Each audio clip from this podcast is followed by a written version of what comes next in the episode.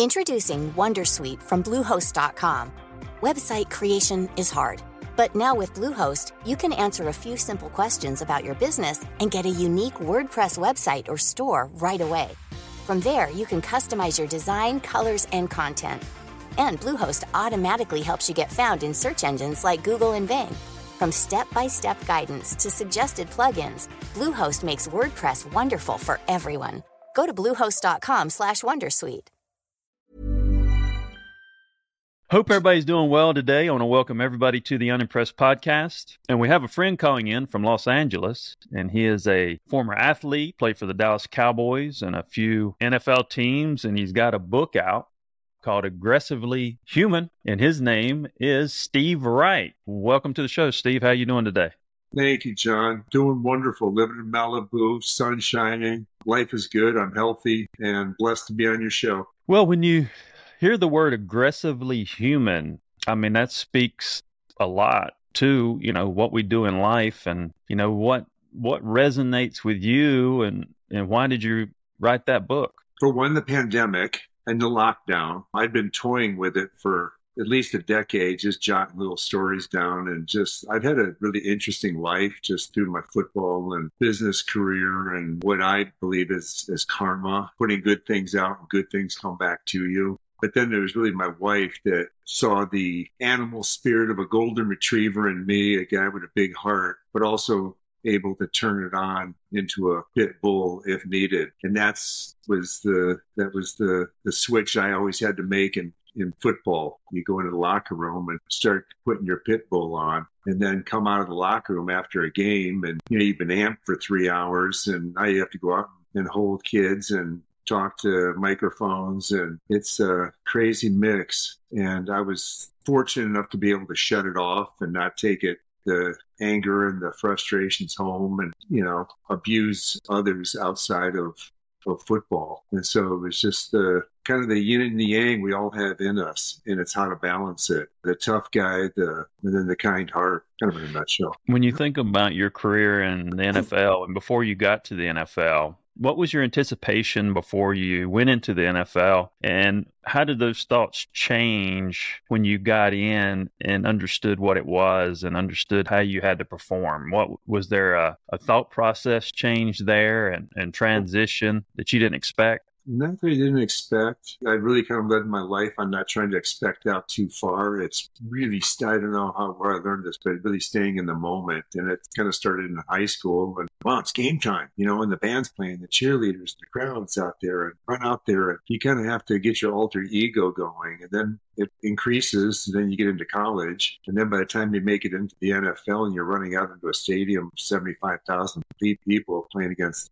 future Hall of Famers, you got to get in a pretty weird place mentally, and it's uh, that became very difficult to do through it was actually 13 years. I played a little bit in the USFL as well, but my mind got more tired than my than my body. The team was moving in 1994 up to Oakland, and I was just finishing my 11th year in the NFL. And I had an opportunity to do something else. And I was so ready to cut loose. I was just beat up from trying to just get into a weird place, you know, turn into an axe murderer for three hours. And so it, it, it kind of came kind of naturally. And there wasn't anything I really tried to anticipate or how am I going to do this? It just, that's what you got to do at that point in time. So was it like a different character when you show up for work? You go into character.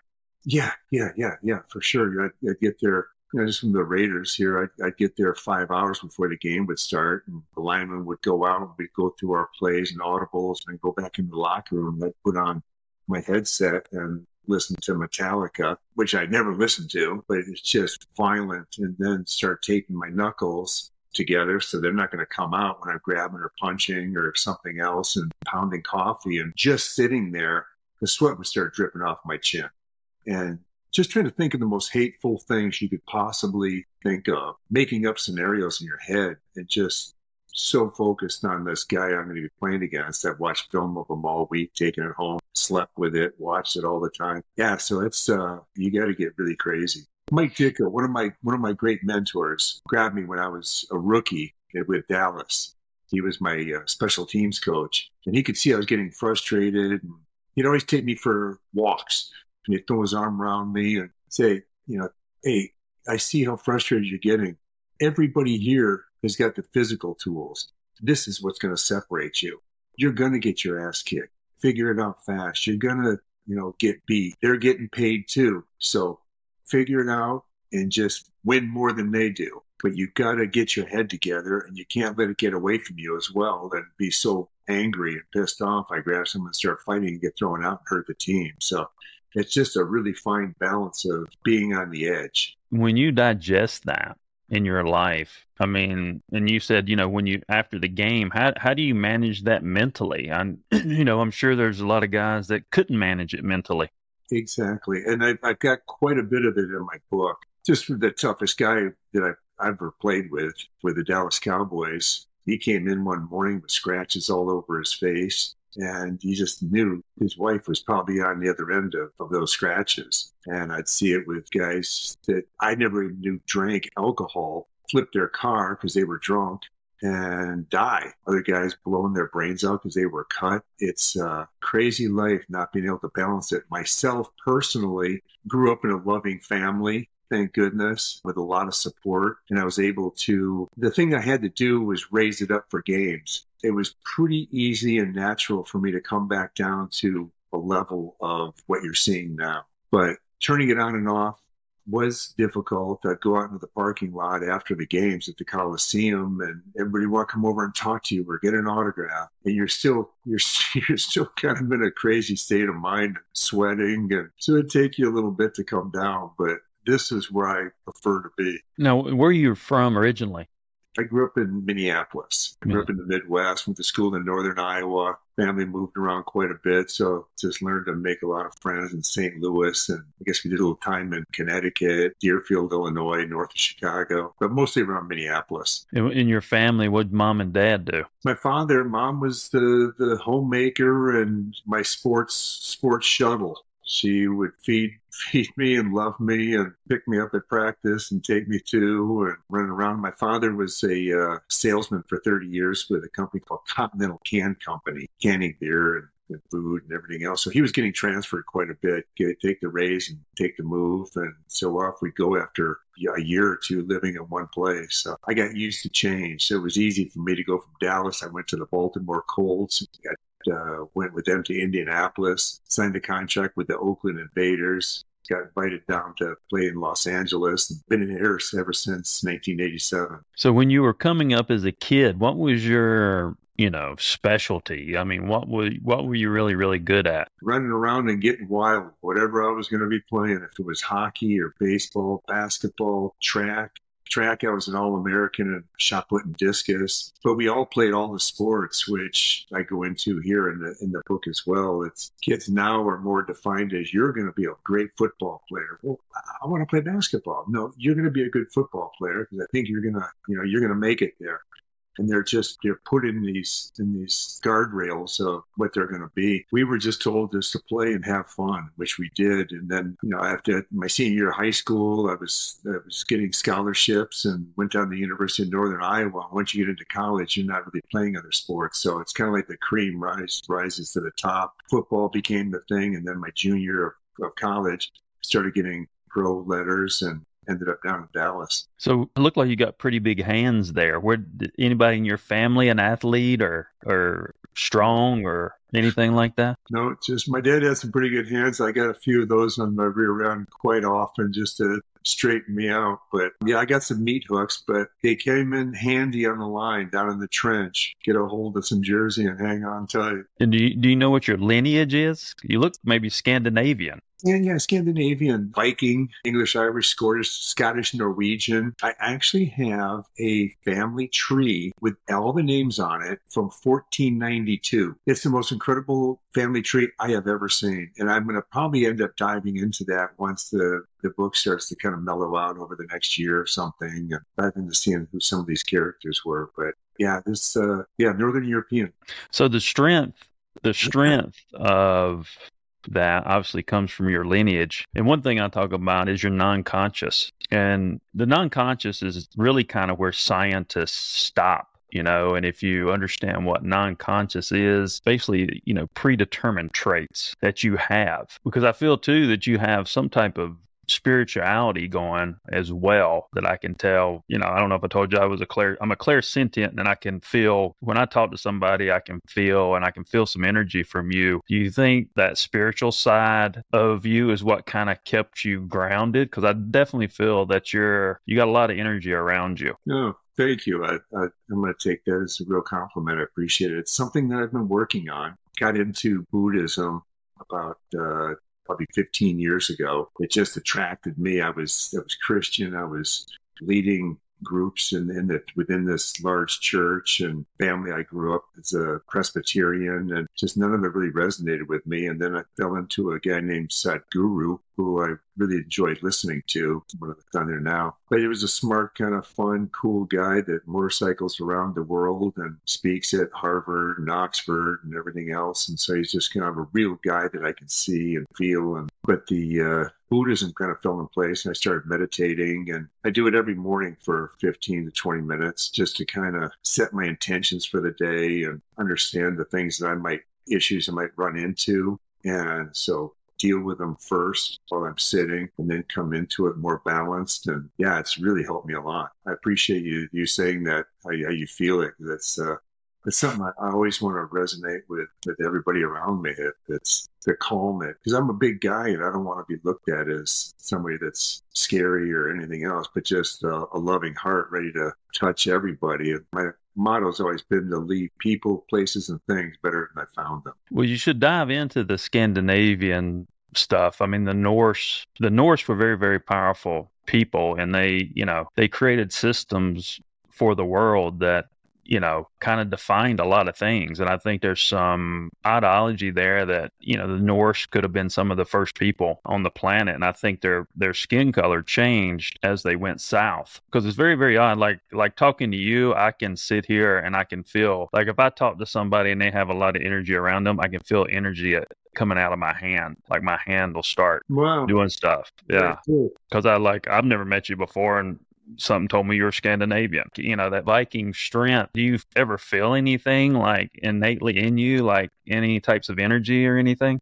I do. I do. And I especially feel it around animals. Animals, it's pretty crazy how animals will be attracted to me. And they just know that I'm safe and well, they'll be growling at everybody else. They come over to me wagging their tail and just want to snuggle up and and be held and touched. I think I project that quite a bit to other people as well. Yeah, I, I feel a real calmness, but again, I, I, can swing the other way, you know, if and when needed. But uh, trying to get away from that that Viking berserker mode and more into the peaceful, loving mode. Well, I, am kind of saying the same way because I think it's the high sensibilities. Because I've had birds and stuff follow me down the street before. Yeah. You know, after I've did a meditation and things like that. Because animals from my research and things that I've I've looked at, you know, if I give energy to people or whatever, this other person who's I don't know, a psychic, medium, shaman, whatever you want to call them, said, John, when you give your energy away, she said you need to meditate and think about bringing light energy into your crown chakra, mm-hmm. right? Because if you give away that energy, you got to replenish. So mm-hmm. if you you go there and meditate and you think about the light energy coming in your crown chakra, you know, and you can literally mentally feel this energy. You know, if you think about it and think about a light coming through, whether it's Jesus or whoever is giving you this energy, you can really direct it through your body. And the first time I did that, I was walking up from where I did this meditation at, and I looked to the left of me and I see 200 robin, like to the left of me. I was like, what is this, a damn bird sanctuary? And all of a sudden, this whole flock of birds comes around me. Oh, and yeah, and I'm like, what the hell's going on? I look behind me. They're not behind me. They're in front of me. There's like five of them. There's like five or six of them walking beside me down the street. They're swirling. And I walked about nine houses and then it made a dog leg. And then the tree line stopped. And when the tree line stopped, they stopped. And I didn't think anything about it. But they say when you meditate, when animals look at human beings, they see human beings as swirls. So if you slow down that swirl, right, and the more you can slow that down, and become symbiotic with nature, that's supposedly a direction to heaven on earth. Very cool. Right? because where you can you know, if you can get there and slow those swirls down and appear that way to these animals, that's why they feel comfortable. And that's probably why they feel comfortable with you. Have you been studied anything like that or heard anything like that? It's just, I just know that there's energy levels and other dimensions that we just don't know of as humans. And you can just see the dimensions of the, the abilities of the energies that animals and birds have for each other and their surroundings. They've got hummingbirds out here and they, they they'll, they'll get close, but I've had them come and land on my hand and, and drink their sugar water out of my hand. And then just about a week ago, they'll fly up and they're looking, and they always get at eye level. They're never down at chin level or shoulder or anything they get up right at eye level and they want to feel your energy coming from your eyes. I go on a few stories with this, but this one hummingbird was flying around my face within probably six inches of my face, and I was just holding still. And he flew around and he stuck his beak in my ear and was just sitting there with his beak in my ear and I wasn't moving. So he's just, he's feeling really comfortable with my energy. But then other times I've been around, say, horses and I'm a little scared of horses. They're just big and, you know, looking at their hoofs and looking at their, their bodies. And then I look up and you look in their eyes and the thing just reared back because he just felt this strong energy coming from me. The same thing happened when we were traveling in, uh, in Indonesia, we were in a wild jungle, uh, a wild uh, monkey uh, area. And so we're getting toured through. There's about half a dozen of us. And he said, just whatever you do, don't look at them in their eyes. And this mother was holding on to a little baby monkey. This female monkey was holding on to a little baby monkey.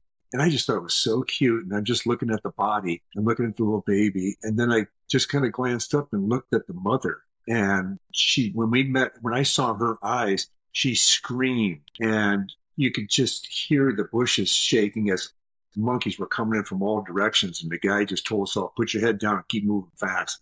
And he walked us out of there, but they were grabbing at me. They can just feel the energy coming out of your eyes. And it's the same thing with sharks. I live on the beach here, and it's what you got to do. People swim away from a shark.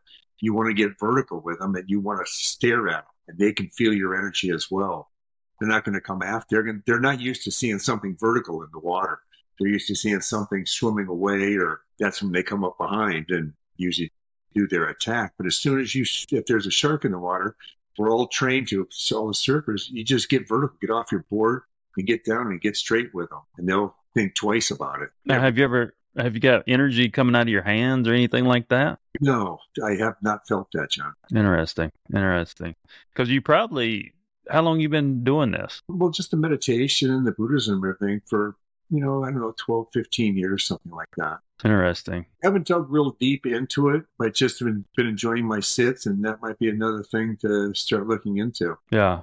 You got yeah. some ideas, throw my way. Well, it's, I don't know. I was the last person that I thought would have this show up in my life. And it's all of a sudden it just showed up and it's and it's funny you you mentioned Sadhguru. I mean, I remember years ago his narrative and the way he talked resonated with me as well. Nice. You know, there was some there's something to the way he delivers his message, don't you mm-hmm. think? You know what I mean? Oh, um, yeah, it's it's fun. It's real. It's uh, like just you know talking with one of your buddies. So with the book, I mean, how do you do you translate some of this stuff in the book, and and what are you trying to achieve with the book? The achieve was just uh, you know, more or less, for one, enjoy the read, a fun, fun summer. Introducing Wondersuite from Bluehost.com. Website creation is hard, but now with Bluehost, you can answer a few simple questions about your business and get a unique WordPress website or store right away. From there, you can customize your design, colors, and content. And Bluehost automatically helps you get found in search engines like Google and Bing. From step-by-step guidance to suggested plugins, Bluehost makes WordPress wonderful for everyone. Go to bluehost.com/wondersuite. Read for guys, it's you know women that like football too, but it's it's more than a football story. It's uh, it's uh, being aware I remember just being a young kid. I just want to show people that that there's other ways to do things. There's, uh, I think I was pretty aware when I was a young kid, just early in my life, seeing prejudices that turned me off. When I was five years old at the country club with my father and my, my mother and father, and just seeing how the help was was treated I just remember it just kind of hitting my heart going, that's really weird. And then other people would really love the help and be really kind to them. And I just think, wow, that's what I want to be like. Or getting to training camp my rookie year, and I read about this along with some of these other stories. But one of our tight ends, Doug Cosbie, married. All the other guys, you know, the older guys are married too. And we don't go out a couple hours uh, before curfew. We get through with meetings at nine o'clock and get to uh, El Torito restaurant out here, and there'd be a ton of girls, and it was great for these us, you know, myself and other 21, 20 year old guys. And then it would just really turn me off to see some of these married guys with their rings on, making out with some girl, leaving the restaurant. And I just go like, wow, that's kind of that's that's just it's just weird because I my, my parents were married for 50 four years or something before they both passed. But I was just like, I don't want to be like that. Or I didn't want to be that prejudice thing to treat people that way. So it's just been a process. I just kind of wanted to share that. My mentors with treating people right, it's come back to me tenfold if you got time, but just, just a, a quick example of that. So treating somebody nice, a shoe salesman for a brand new startup turf shoe company came into the Raiders locker room and I saw just nobody was giving him the time of day and kind of treating him like crap. And I sat, sat there and talked with him, and he asked me if I'd put a pair of shoes on and wear them in the game. He'd give me fifteen hundred bucks, and sure, I'll do that. Yeah, be happy to do that. Turned out he was just a hero with this brand new startup company and wore the shoes and they were great and everything else. Time went on. I retired, started my company. And then the 1996 Summer Olympics came up and my partner and I said, let's go try to see if we can land the job. Went out there and did our sales pitch against Raytheon and GE you know, these monster companies in Atlanta got back to our place in Venice here and got a call saying, Hey, you got the job. I, no way. How, what? With GE did, how did we get the job? He goes, You don't remember me, do you? My name's Mike Ariano, and he's in charge of all field equipment for the Olympics, the 96 Summer Olympics. And he goes, You don't remember me. I was the shoe salesman, and you were the only cool guy in that locker room that was that was nice to me. And so I wasn't really trying to get anything out of it, but I was just kind to him. Now it's your turn. And he goes, Do us right and keep these Olympics cool. And we just excelled and, you know, just stories like that. I've, I've got quite a few of those, just uh, kind of making the opportunity before it's there. And there's, there's ways to do it. It's, you know, and it's kind of simplified in the book and it's just basically being kind to people uh, you just, you just don't need to be a crazy prick like you really seeing a lot more angst out in the world today and i just see it out here just in the driving and the way people look at each other i could i could walk downtown and pass 50 people, and not one person would look and say hello. Yeah. You know, when you say hello to them, they kind of like, well, I don't know you. What are you saying hello to me for? It's just, uh, it's kind of a simple life, but it's, uh, it's the way I've done it. And I think I've been fairly successful. But more or less than anything, I want everybody to enjoy a fun read inside the locker rooms, what goes on behind the locker room doors before the games, the fights on the practice field that nobody sees, guys getting blown up and knocked out. What kind of fights? Like some crazy fights? Yeah, I write about a great one just at uh, during this during the season. Howie Long, who I practice against every day, Howie gave me endorsement on this, along with Tony Dorsett and Eric Dickerson and Marcus Allen and everybody else. But yeah, was, we were at practice one day and it was hot and we're doing the one-on-one pass blocking drill. It's just uh, you and one other guy, and everybody watches, and there's always a winner and a loser. And, and Howie and and Bill Lewis got into a little you know push, and then as Howie walked away, Bill told him to f off. And Howie turned around, and I was just getting to know Howie at the time. This is my first year there in '87. Howie just kind of figuratively left the building and asked him what he said. And as he walked over to him, Bill said it again and got the F out and didn't even get a chance to say off out. And he caught an uppercut that blew him up. That his helmet was going away, his mouth guard was going another way, and his front teeth were sticking through his lip, and he was out cold. And it's just the, the public never sees these kind of things. And so he went in, got his got his lip all sewed up, and he was back on the field in about 15 minutes, and they were friends. It's just the the swinging of the pendulum of anger and how to manage it. Howie got in a lot of trouble too from Al Davis for ruining his product, hurting, mm-hmm. imaging his product. But just a lot of uh, behind the scenes stories, crazy stuff in the locker room that would just drop your jaw. Well, when you think about that, and you think think about talking about your sensibilities, and you talk about keeping yourself calm. And I, I'm the same way too. Is like uh, it's almost like prickly. You know, I think if you have those high sensibilities, and it's almost like you're prickly, and you can turn on a dime very, very quick you know, because that that feeling, you can feel things very, very quick. Is that what you experienced when you said you could go the other way? Yeah, it is. And then you know, into the mellower things of I.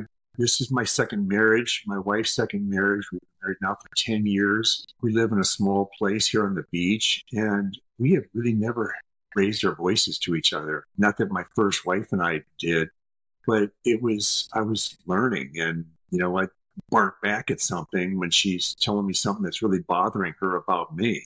And so I'd bark back, you know, and not listening, just, you know, wanting to be heard. And, you know, it was, it, it took that life lesson of those 10 years of being married to figure it out like keep your big mouth shut. You know i love this woman. Listen to what she's got to say. And so if my wife lizzie who wrote the book with me has got an issue and she's coming at me and you know upset about something just keep your mouth shut and listen because I love mm-hmm. her and I do care what she thinks and what she's got to say. So I'm going to listen to her. And I'm always happy that I did because I don't have to go back and apologize for barking in and interrupting her. And I've heard what she's had to say. And she always comes back to me a half hour later or something and says, Thank you for listening. Mm-hmm. You know, mm-hmm. you don't need to be told that too many times, like, Hey, that's the right way to go about it. Mm-hmm. Interesting. It's, you know, it's just we learn every day, and that's that. That was huge for me. And when you're coming out of the NFL, and you think about, hey, what I do now, you know, how is that transition? I was really fortunate. I've always looked at everything with open eyes to uh, cool possibilities. Again, staying very present, but I was in Palm Springs, uh, 1989 or something, like 1990, and mist was blowing above the restaurant, keeping the patrons cool. I was getting ready to go to training camp, and then we were going to be playing in the Coliseum in August, and it's uh, just there's not a breath of air moving in there. I thought, what a great place to have it. Talked to the manager, showed me how to do it. I talked Art Shell into let me try it before a game, and I, I write all about it in my book. But I called my company Cloudburst, and he said he was going to tear it down if it pisses anybody off. And I, I said I'd help you. Turned out everybody was flipping. It was the first mist cooling system in the NFL. And then it turned out a couple guys in the stands were from Hollywood Park that you know, don't know, thousand horses out here in LA in this Hollywood Park they had me come over and we ended up doing a ton of barns over there. And it turned into just a killer business. So when the team was moving to Oakland, I incorporated my company called the Cloudburst and started developing better systems and then landed the 96 Summer Olympics. And so that was all high pressure. Then I got a bunch of low pressure pieces. Like I think I had something like 40 SKUs. The extension kits and you screw them into your valve outside the, the hose outlet and then tack it up along the, the patio and put down the mist. Had 40 SKUs in over 1,500 stores, Home Depots and Targets and Lowe's. And so I, I never really had a chance to kind of get out of it.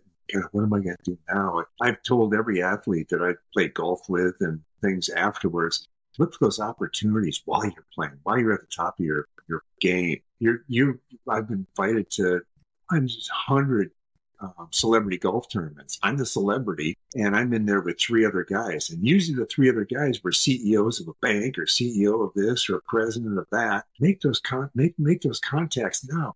Get their business cards. Send them an eight by ten. How much pleasure it was playing with you guys. I hope our paths cross again. And I guarantee you, I could have called them 10 years later and said, Hey, it's Steve Wright. I'm, I'm doing football and I'm looking for a job. You know, it's got anything open? I guarantee you they'd say, Hell yes. You were a cool cat. We, you know, loved playing you, loved your attitude. Come in and let's take a look. But take advantage of those opportunities now so you don't have to just, oh, what am I going to do now? And then a lot of guys, I don't know, I just think, you know, you've got, especially the guys now, they got so much money, you don't really need to go out and do a whole lot. Set up foundations, do a lot of giving back. But you know, get your money with a with a portfolio manager, which I was fortunate enough to do, and I've got stories about that in there as well. Now, does the NFL is there any type of pension or anything you still receive from the NFL? Sure, yeah, I'm receiving it now, and uh, yeah. The, the benefits are, are getting better, but yes, I'm, they're taking care of us. But it would certainly be nice to see it better. I'm.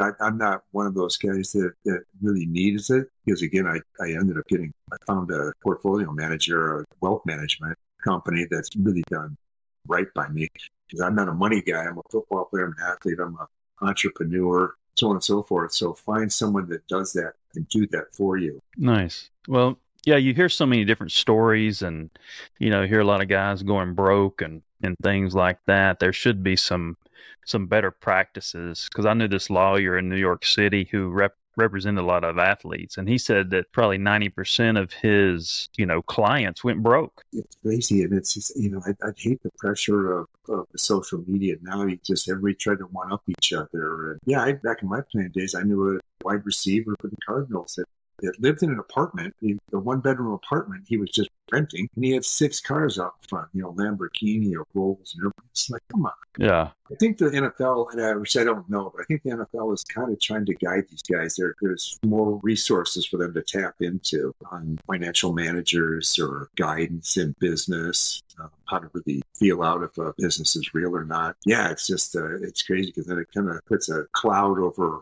everybody else, you know, guys going broke. Fortunately, I've never done that, but also too, I'm a minimalist. I could sh- show you in here. I just I, I, don't try to compete with anybody. My car is actually I drive a Beam Beamer 328i. It's a 2000 14, I think. I don't need to be doing anything. I only drive five, maybe 5,000 miles a year just around town here. Yeah. But just don't, just get rid of stuff. I, I never tried to compete and get a better watch than somebody or, you know, what do you think my new car? Yeah. But there's a lot of competition. It's just, and it's just, I don't know. It's, and I was fortunate to be in have a loving upbringing. I don't know, a lot of these guys just they're competing against one another and they got to be full of flash. And that's kind of what I see the NFL as now.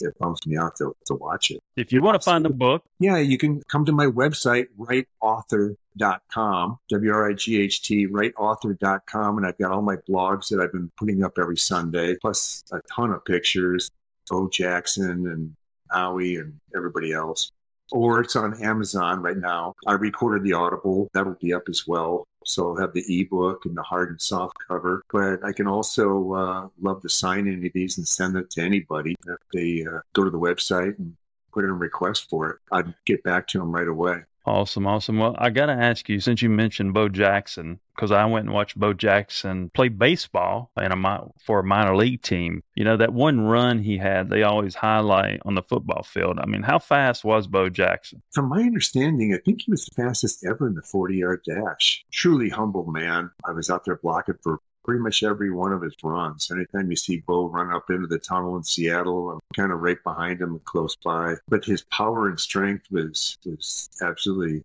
bizarre, and I got some great stories in there from that as well. We were playing. We had he had been having a couple of really long runs leading up to a Denver game. And we all just started giving him a hard time, like, would you quit running away from everybody and run somebody over? And so the very next game, it was third down. He cut, he ran up the middle, and the only person standing there was Mike Harden, who was tough as nails for the Broncos. Got ready for him to juke or something, but I've never seen hit and run like Bo put his head down and ran him over like he wasn't standing there. Strong and fast, and did not lift weights at all. And I got a wow. funny story about that as well. Wow. Well, you look pretty good yourself. What kind of diet did Mama's got you eating over there in Venice Beach? Um, we're I've been on a plant based for, but I now just started. Oh, I've been on plant based for probably five years, and I just started putting fish and turkey and chicken. Just not eating red meat. I live on protein shakes. I, I say in there, I kind of talk about my diet.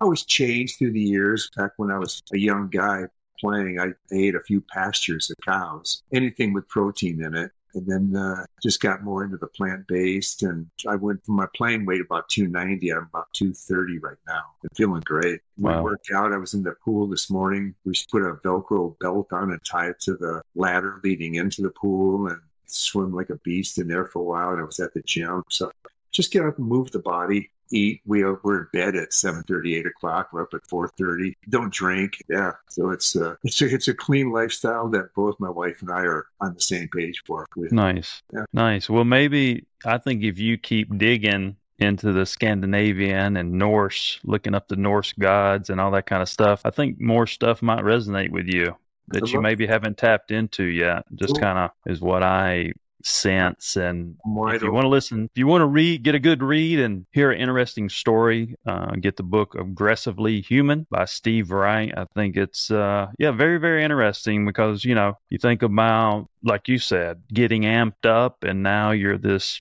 you know, calm and doing meditation and all these things, you know, I think people can can learn a lot from that, you know, because I think sometimes those sensibilities will take us down the wrong road and we don't know what it is. And things could be misdiagnosed or, or whatever it is. So I think we got to, the better we understand ourselves and things like that, I think the better lives we live. I mean, do you feel like, and this is the last question I ask, I just, just came to me, do you feel like you found yourself and gave more value to yourself now in life than you maybe did earlier? Yeah, I would think so. You know, it's I think that comes with maturity. I'd love to be as mature now as I as I am now. Back at 21, but I probably wouldn't have as, as juicy of a, a book then that I've got now. But yeah, it's just it's a growth process. It, I'm definitely a lot calmer and introspective and wiser and open heart. Yeah, just want to see the best for everybody. Want to light up everybody with a smile and a hello and just being kind. And yeah that's that's all it's all developed but you know i think the roots were there. Again i was fortunate to you know come from a good loving family that you know a lot of folks don't come from. So i had a little one up. So anything i can do to help lift somebody or do something else uh, we've got a nonprofit called global giving b-a-l-l not global global giving where we collect used sports equipment, surfboards, tennis rackets, baseballs, everything else. And we're in probably 35 countries. That's globalgiving.org. Probably serve probably a million kids by now with our friend Mark Rollison up in Milwaukee, Wisconsin, the, the headquarters for all this. So we're, we're trying to, we, we did that. Uh, my wife and I traveled around the world about three years ago, right before the pandemic. It took nine months to travel around the world. Met the Peace Corps down in Tonga and Tonga, what was the other island down there? I can't think which it was, but just down throughout the South Pacific, handing out equipment and yeah, so nice. Consider your your question, but yeah, it's a growth process. Nice. Well, Steve, I appreciate you coming on the show, and hopefully everybody can learn something from this conversation. That's what I try to do. I try to teach people things about life and, and give people different perspectives about life. So appreciate you coming on the show. This is Steve Wright, and my name is John Edmonds Cosma, the CEO of Bang Productions. Thank you. Thank you.